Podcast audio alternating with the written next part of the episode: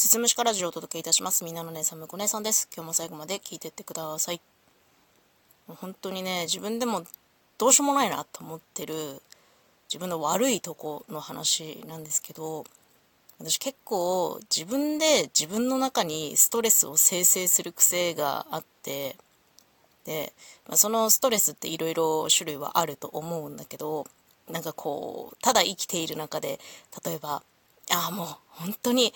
起きるのが辛いな、ストレスみたいな、なんかそういうね、そういう小さなことがちょっとずつあるんですけど、その中でも、あの、被害妄想とか、そういうの結構強めで、思い込みも強めなんですけど、なんかね、その思い込みの延長線上にある大きいストレスとして、プレッシャーがあるんですよね。なんか別にその人に大きな期待をかけられているっていうのは目に見てわからないんですけど、なんかこう、どこかでやっぱかっこつけだから、いい、なんかかっこいい姿を見せなきゃいけないんじゃないかとか、何かで成功しなきゃいけないんじゃないかとか、何かこう結果を残さなきゃいけないんじゃないかみたいな、なんかそういうプレッシャーを自分で勝手に生成して勝手に戦っていることが多いんですね。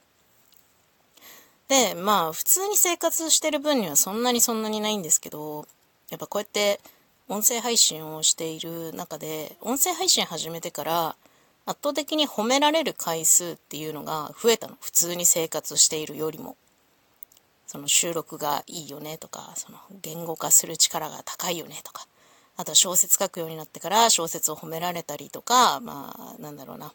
文章力があるよねみたいなことを言われるようになったんですよ。それは私は本当に手放しでわーいって喜べることなんですけど、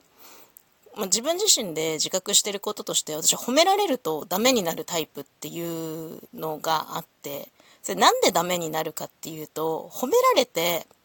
鼻が伸びて天狗になるっていうことじゃなくて褒められると勝手にプレッシャー感じるんだよね。向こう姉さんは文章力があるよねっていうのを自分の中で文章力があるから常に出す作品はいいものでなければならないみたいな、なんかそういうのがあって、でもこの姉さん収録すごいいつも聞いてるよ、聞きやすくていいよね、とか、なんか自分の内面をうまく言葉にして喋ってるよねって言われると、じゃあこれから先出す収録は全て内面をクリアな言語化されたものでなければいけない。聞きやすいものでなくてはいけない。打足を省いて簡潔に喋らなければいけないみたいな、なんか、そういうプレッシャーを勝手に抱えてしまうの。これは言、褒めてくれた人がダメだっていう話では決してなくて、そういうことを言われると自分の中でそういうふうに変換されて、なんかこう、次打つ行動をなんか自分の中でハードル高いものにしてしまってる節があるのね。で、その収録企画とか褒められることもあるし、その行動力がすごいって言われることも、まあいろいろありましたわな。ラジオトークの中では自分がやってきたことに関しては、そんなに大きな大失敗って多分してきてないんだと思うんだけど、まあつい先日ね、自分の中で、ああ、これちょっと失敗だったなって思うことがあったの。本当に別に誰かにこう指さされて、いや、それは良くないぞって言われたわけではないんだけど、なんかあるじゃない？自分の中で、ああ、これは成功だな、失敗だな、みたいな。で、自分の中ではこれ失敗だったなって思うことが一つあって、それで、なんかすごく大きくつまずいてしまったというか、あ、私がやることは常に成功していなければならなかったのに、みたいなことを思った時に、あ、私勝手に自分の中でプレッシャー生み出して、それと勝手に戦ってたわ、と思って。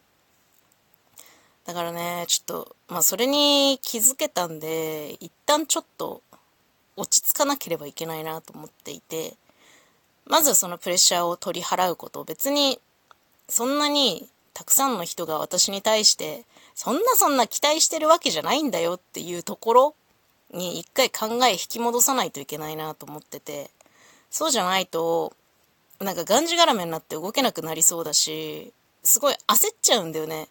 常にこう何かを打ち出してなければいけないとか、行動し続けてなければならないとか、なんかこう、一日の中で何か一つ成し得なければ、なんか一日無駄にしたなみたいなぐらいまで考えちゃうタイプだから、なんかそうならないためにも別にそこまで頑張らなくていいんじゃないっていうところまで